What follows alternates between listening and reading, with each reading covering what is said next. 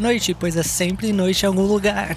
Bem-vindos a mais um episódio do Darkcast e um episódio bem especial, o nosso episódio de reboot. Vamos fazer que nem a Marvel, que nem a DC, e vamos fazer um reboot aí no nosso universo.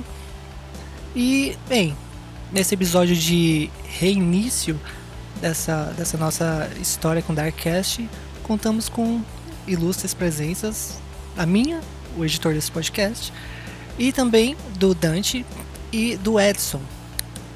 Galera, vocês podem se apresentar? Obrigado a todo mundo que estiver ouvindo a gente nesse nosso reboot do Darkcast. Eu sou o Dante, o seu arquimago favorito, e aqui do lado com meus queridos colegas, nosso cronista Bruno Venâncio. Edson, diz aí, de onde você vem? Oi galera, aqui é o Edson, eu sou de Pernambuco, Recife, um apaixonado aí pelo New World, Kofod, né? Eu já encho muito o saco do Irã faz muito tempo, tanto do Irã quanto do Pedro e o do Bruno também, pelo Facebook, por ter Recife aqui, o Coffee Day New World é muito forte na cena daqui do RPG e a gente vem com tudo aí pra trazer mais conteúdo aí pra vocês, né? Pô, que bacana, legal de saber disso aqui, que em São Paulo é uma predominância de clássico Mundo das Trevas, que é uma merda, hein? Pô, da hora, curte bastante. E Nordeste é vanguarda. Em muitos sentidos! Exato. Em muitos sentidos, meu amigo. E é vanguarda. Inclusive, aproveitando aqui a deixa, já que Edson tá sendo modesto, né?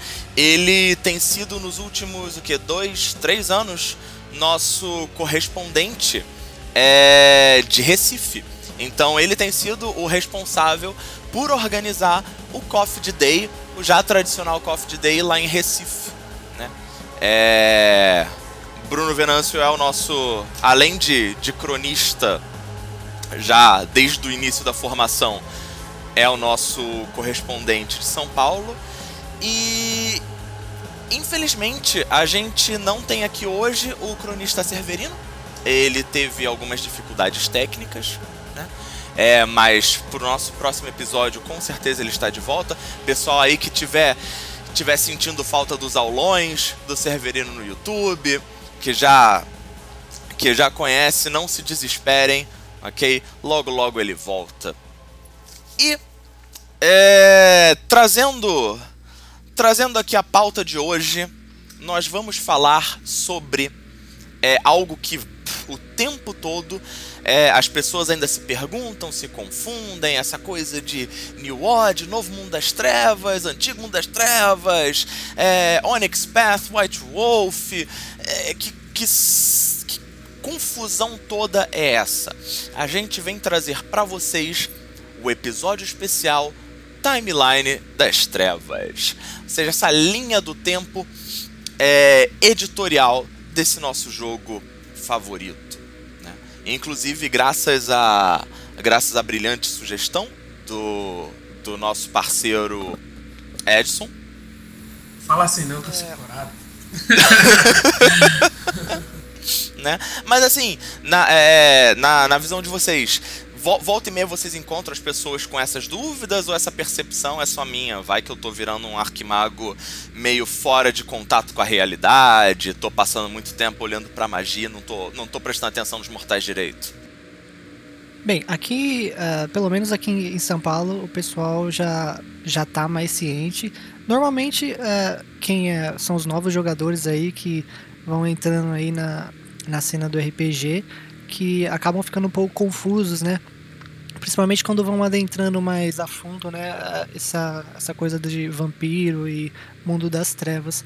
Normalmente, os veteranos aí já estão cientes disso, mas ainda, pelo menos aqui em São Paulo, ainda rola aquele papinho de que o clássico é melhor, que aquela coisa meio nostalgia, que sempre tá presente aí nos papos, mas ainda tem um número considerável de pessoas que conseguem analisar isso de uma maneira mais crítica. E tem até casos aí, muitos casos que eu já vi conversando com o pessoal em eventos, de gente que gosta muito do clássico por causa da narrativa, da história e tudo mais, mas acha que o sistema de regras novo, ou posterior no caso, é melhor. E tem várias crônicas aí que eu já vi falar conversando com o pessoal, e que eles literalmente mergiram, né, essas coisas. Jogavam o clássico, teoricamente, né? Mas todo o sistema era o atual, porque, querendo ou não, não é uma questão muito de opinião, é mais questão técnica mesmo. O sistema atual ele funciona um pouco melhor, assim, principalmente no que diz respeito a combate. E o pessoal sabe disso e acaba utilizando, mas ainda aqui predominantemente é o clássico ainda.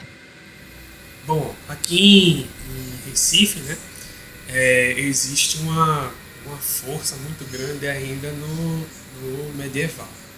Tipo, a galera aqui joga bastante, tipo, eu falo na cena do RPG em geral, né? Tem muita gente que joga D&D e outros sistemas medievais.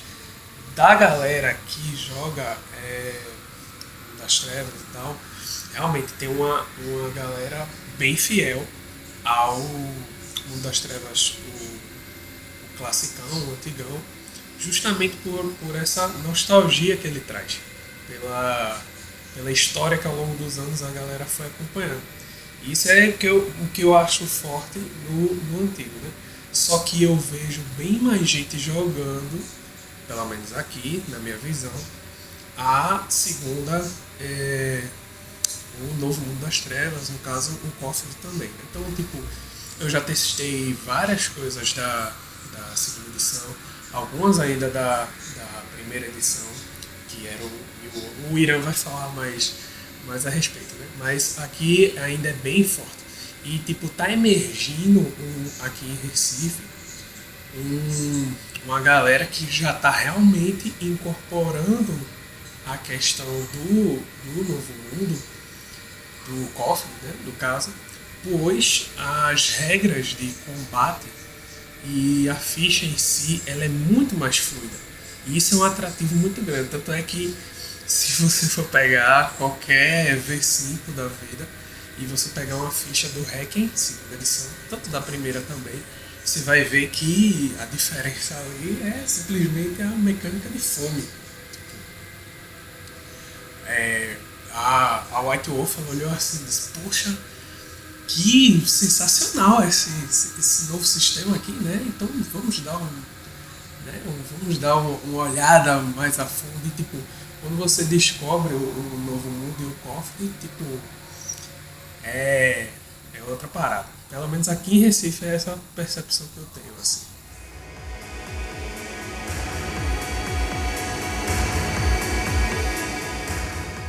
Com essa deixa que eu vou tentar esclarecer um pouquinho mais aqui a história do nosso Chronicles of Darkness, né?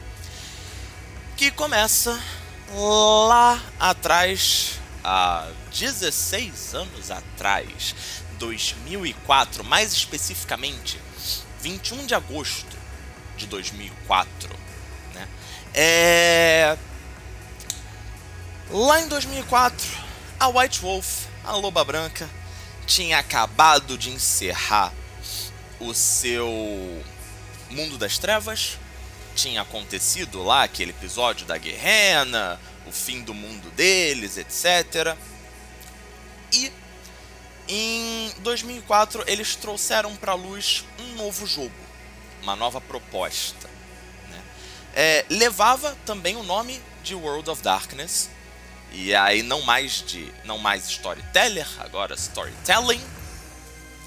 E no mesmo dia em que saiu esse novo livro, com as regras para se jogar com personagens humanos, um livro voltado ainda nessa pegada do horror, mas com a possibilidade de se criar personagens humanos, coisa que, se não me falha a memória, não era exatamente o forte da proposta anterior da White Wolf, né?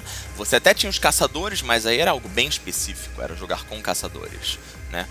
Que são pessoas que já sabem da existência dos monstros, das coisas, das criaturas da noite. O livro básico do Mundo das Trevas, do novo Mundo das Trevas de 2004, você poderia ser de um ser humano que não faz a menor ideia, até algum que talvez já tenha esbarrado com coisas sobrenaturais. No mesmo dia também é lançado o livro Vampiro: O Requiem, com uma proposta completamente diferente do seu predecessor, Vampiro: A Máscara. É claro que muitos nomes foram utilizados, até porque os nomes que estavam presentes no Antigo Mundo das Trevas, todos eles tinham origens mitológicas, de cultura popular. Por exemplo, Nosferatu, alguns nomes inventados também, mas muita coisa aí do bojo da cultura humana como um todo, né? E foi assim, em 2005 saiu Lobisomem: Os Destituídos, primeira edição, Werewolf the Forsaken, depois Mago... Nossa, peraí, o Mago, a primeira edição de Mago Despertar foi lançada no dia do meu aniversário, agora eu tô vendo aqui. Caraca! 29 de agosto de 2005, o Mago Despertar em inglês original. Olha aí que cabalístico! Total!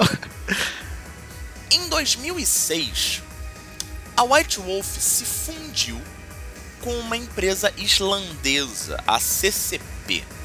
Essa CCP é bastante conhecida pelo seu jogo EVE Online. Okay? É um jogo, se eu não me engano, de naves, uma pegada bem sci-fi, futurista, é um MMO, é famoso no mundo inteiro. Inclusive esse jogo foi lançado em 2003, eu me recordo de saírem alguns artigos até de gente fazendo meio que uma fortuna, comprando e vendendo coisas dentro desse jogo e superfaturando, e enfim. Esse foi um jogo pioneiro. A White Wolf se fundiu a essa empresa, e aí os direitos dessa empresa, os direitos das coisas da White Wolf, passaram a ser também da CCP.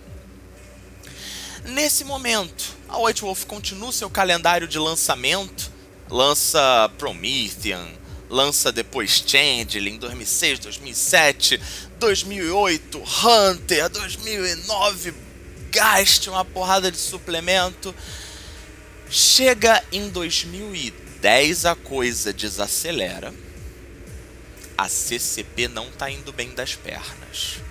Ali no finalzinho da primeira década dos anos 2000, tinha até aquela coisa de vamos fazer um grande MMO de vampiro, né? Acho que algumas pessoas devem se lembrar que teve aquela hype enorme, MMO de vampiro, meu Deus do céu! Nossa, quando você via aquela...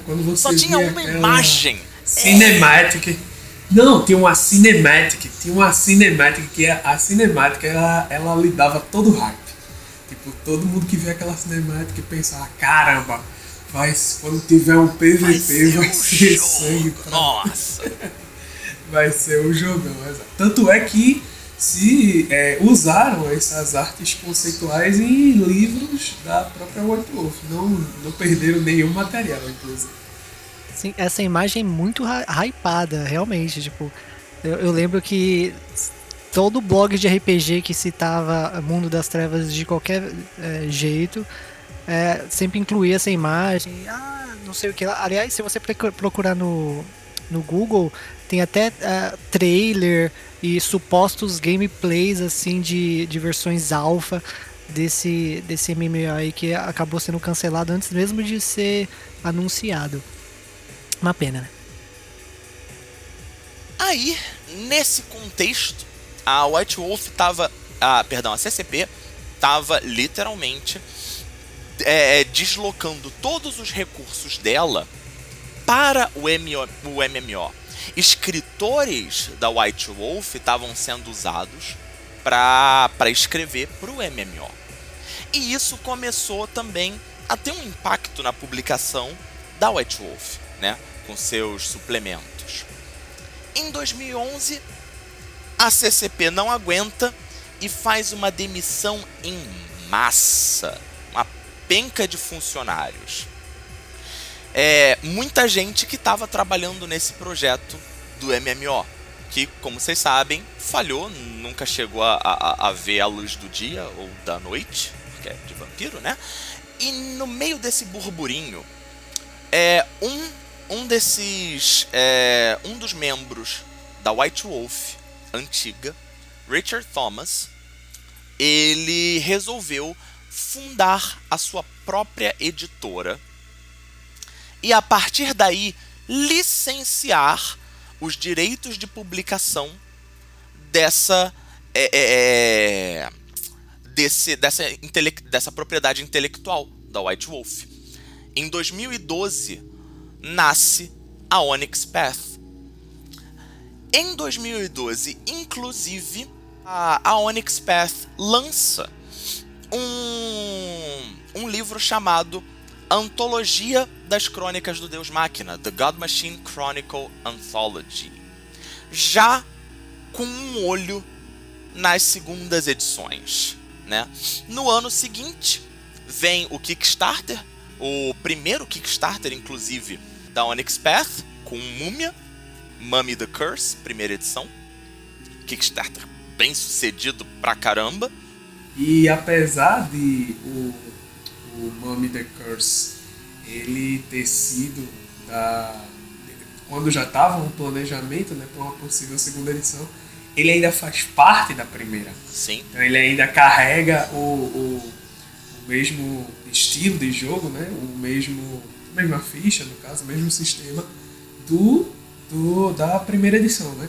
E ele ainda tem um suplemento, quando a gente for falar mais a respeito disso, né, que é um dos poucos coisa que não tinha nem na antiga White Wolf, nem na primeira edição até então, que é suplementos relacionados a uma cidade brasileira. Isso oficial. Curse of Necrópolis só tem no mundo, que é o Rio. Chupa São Paulo! Digo. Ok, eu vou segurar essa. Desculpa, Bruno, foi mais forte do que eu.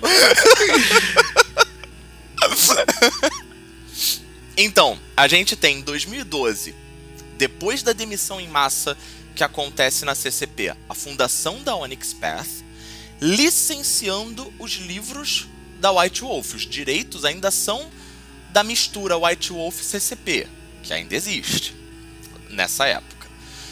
2013, sai o livro The God Machine Chronicle, com as regras do que hoje em dia a gente chama de segunda edição. E sai também o livro Blood and Smoke, The Strix Chronicle, que é o que hoje em dia a gente chama do Vampiro, segunda edição. Mas pera, por que eles estão saindo com esses nomes? Por que você não fala logo, Dante? Em 2013 saiu Vampiro: O Requiem, a segunda edição. Porque a CCP não deixou inicialmente a Onyx Path lançar com o nome Vampiro: O Requiem, a segunda edição. Por uma série de questões aí burocráticas, a CCP tinha medo do nome acabar não emplacando tanto. A ideia original da CCP era que eles produzissem um outro jogo ainda diferente. Então, primeiro sai com os nomes The God Machine Chronicle e Blood and Smoke, The Strix Chronicle. No ano de 2014, que a CCP autoriza a carimbada do nome segunda edição desses jogos, que sai em 24 de dezembro de 2014, sai o Vampiro: The Requiem Second Edition, a segunda edição do Vampiro Requiem, com esse nome. Inclusive, existem PDFs diferentes. As diferenças não são muitas, mas existem. Tipo, no livro básico do do God Machine Chronicle. Tem alguns exemplos a mais de vice-virtude. A organização tá diferente, o layout é um pouquinho diferente, mas é o mesmo jogo, essencialmente. Vamos para 2015. 2015, a Paradox Interactive, a Paradox, ela compra a White Wolf. A Paradox, em 2015, 29 de outubro, na portinha do Halloween, compra a White Wolf da CCP. A CCP já tá completamente na merda. A Paradox compra a White Wolf e com isso também compra os direitos da propriedade intelectual. Vale lembrar, a Onyx Path, quando saiu, quando ela surgiu, ela licenciava da CCP, White Wolf CCP. Aí, com a Paradox comprando a White Wolf, a Onyx Path licencia da White Wolf, continua licenciando, na prática, da White Wolf, só que agora a White Wolf é controlada pela Paradox. No dia 12 de dezembro de 2015, desce a decisão da White Wolf de renomear o New World of Darkness, o Novo Mundo das Trevas, para Chronicles of Darkness, Kofod. Porque nesse momento a White Wolf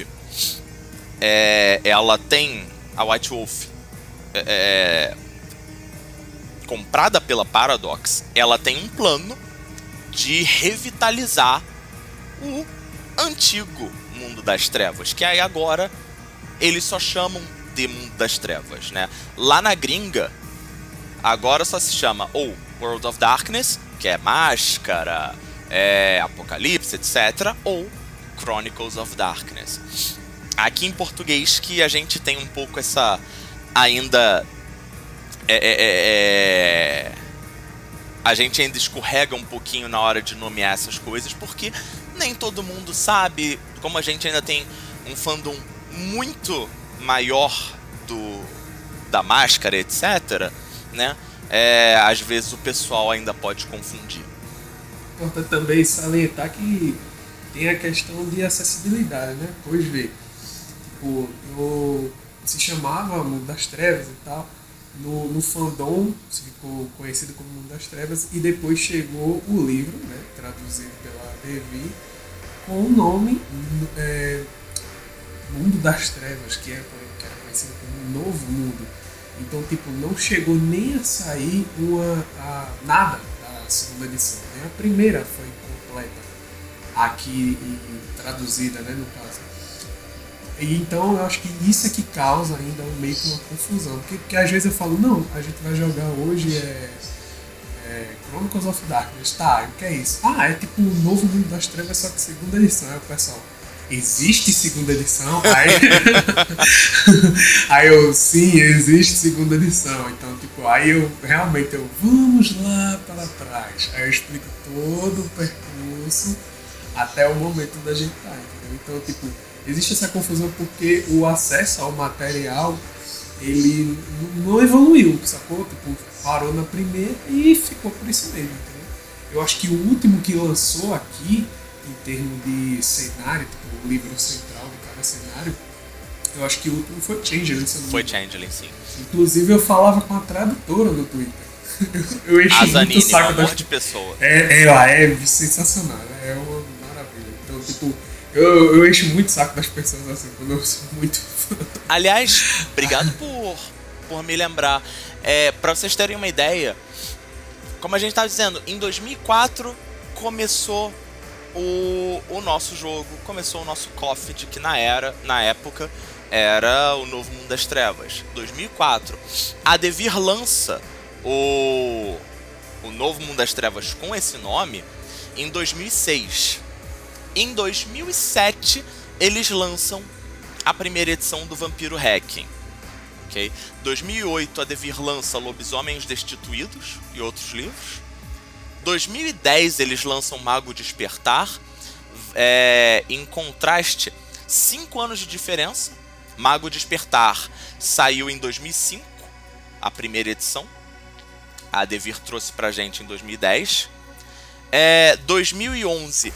A primeira edição do Requiem tem uma reimpressão, porque a primeira impressão do Requiem aqui em português veio com alguns erros gráficos.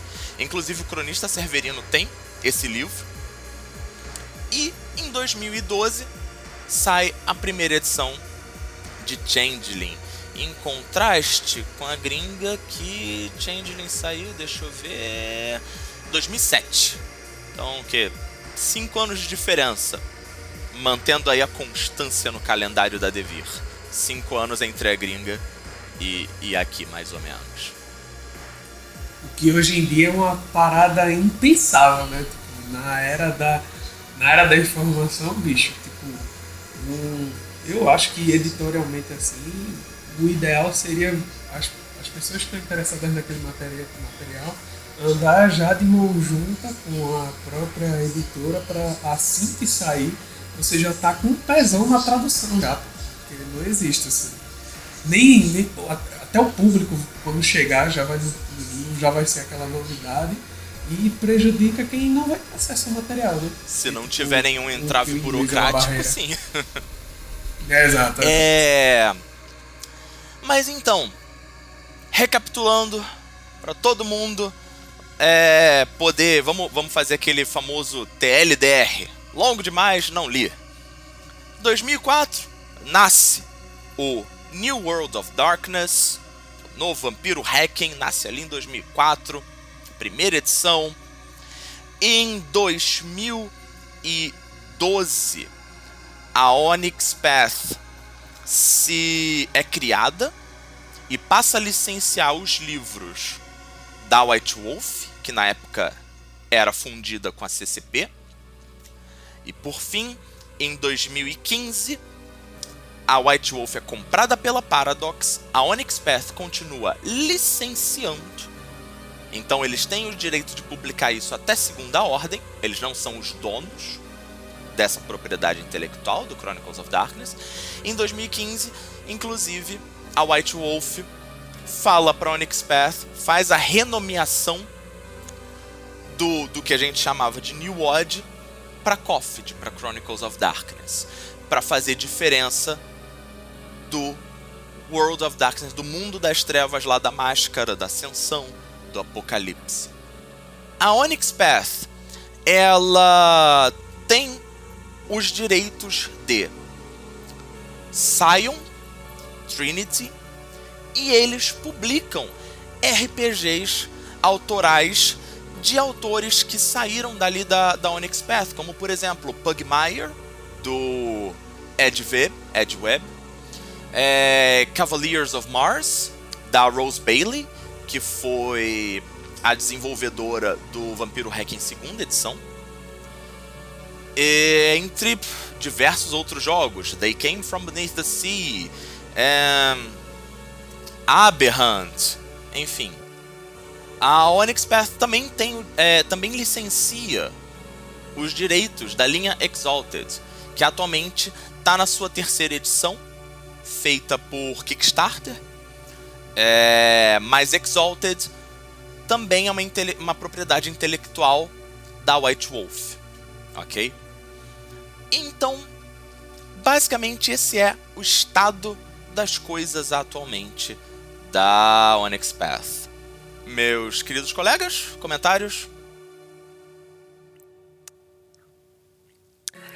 Bem, particularmente eu fiquei muito feliz quando rolou toda essa história, né? A gente, nós aqui dos cronistas das trevas, acompanhamos isso meio que em tempo real, assim, essa aquisição da Paradox da White Wolf e tudo mais, porque se você fazer uma pesquisa aí, você vai ver que a Paradox, ela é uma empresa de jogos, assim. São normalmente jogos eletrônicos, mas só que jogos, né, de qualquer forma.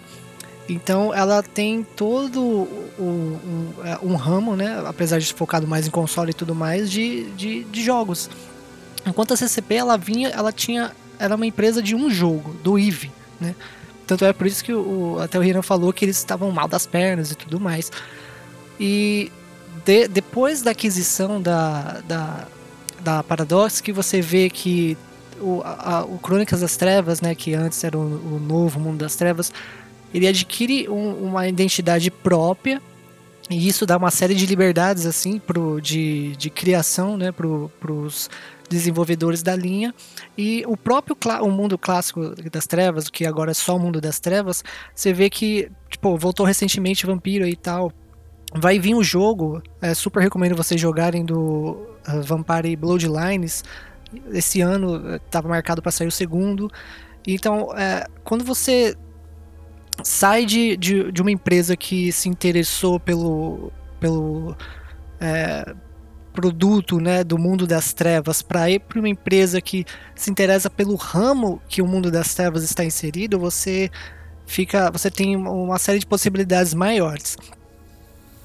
Então, eu queria falar que o Bruno tocou gritantemente no meu coração agora quando ele mencionou o Bloodlines, porque tipo é um jogo que eu acho que é um dos jogos que eu mais joguei na minha vida. Então tipo eu adoro aquele cenário e tipo eu queria muito que a gente vai falar disso em alguns outros podcasts, mas tipo o Coffee de New World e tal, eles permitem muito mais uma interação com o crossover, que para muita gente no Antigo Mundo era um tabu imenso, que, né, não se mistura e tal. E no New World é tipo perfeitamente plausível, tanto é que quando a gente for falar sobre as cidades e tal, as cidades-chaves, a gente vai entrar um pouquinho mais nesse assunto. E o Bruno falou tudo, né? A gente que tem esse privilégio que o inglês pra gente não é uma barreira e a gente procura bastante, né? Se interessa bastante a respeito do Kofod. Pra gente, a gente vê que é uma coisa tão, tão massa, uma coisa tão boa, que a sensação, pelo menos a que eu tenho, é de querer que outras pessoas saibam. Por mais que as pessoas não digam, isso pra mim não gostei, mas que elas conheçam a respeito. O foda é nunca conhecer, entendeu?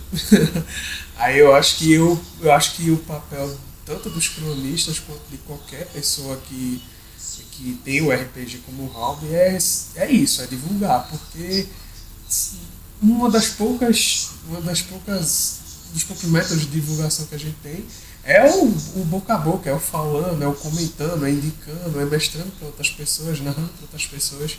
Se a gente não fizer isso, vai virar um hobby de nicho bem nostálgico, sacou?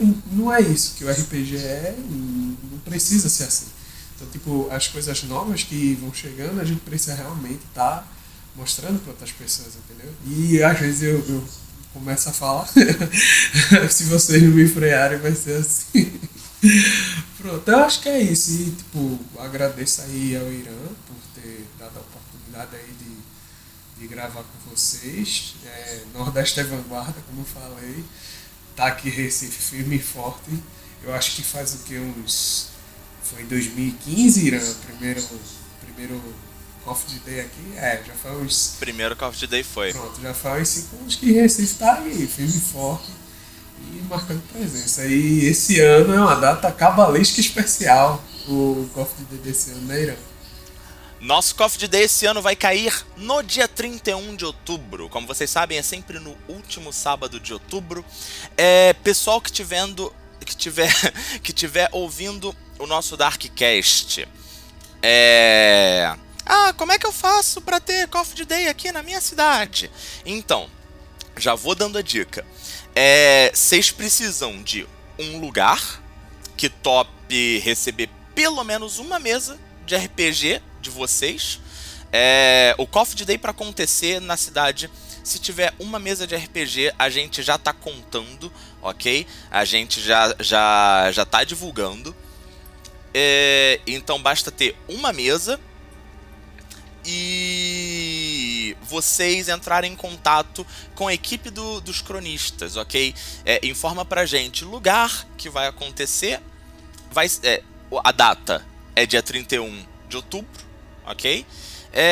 Informa o lugar, informa o que vocês vão jogar, qual a ideia, o que vocês estão pretendendo, quantos narradores, etc. E a gente vai conversando. Vocês podem entrar em contato com a gente pelo nosso Facebook, pelo nosso blog, e também tem o nosso... Quer dizer, tem o servidor do Discord do Chronicles of Darkness Brasil, que os cronistas estão sempre de olho. Então, todos esses links, todas essas coisas vão ficar aqui no logo abaixo do podcast, no nosso blog, ok? Bem, galera, então é isso. Espero que vocês tenham gostado do nosso reboot do Darkcast. E estamos aí com planos de voltarmos melhores que antes, né? Com nosso podcast no Deezer, Spotify, na Apple Store, enfim. Você conferir, né, o Darkcast em todo lugar, assim, no seu provedor favorito. Então é isso, galera. Até o nosso próximo episódio. E qualquer dúvida, como o Hira já falou, entre em contato no nosso Facebook, no nosso blog, que daremos uma atenção para vocês. Beijos!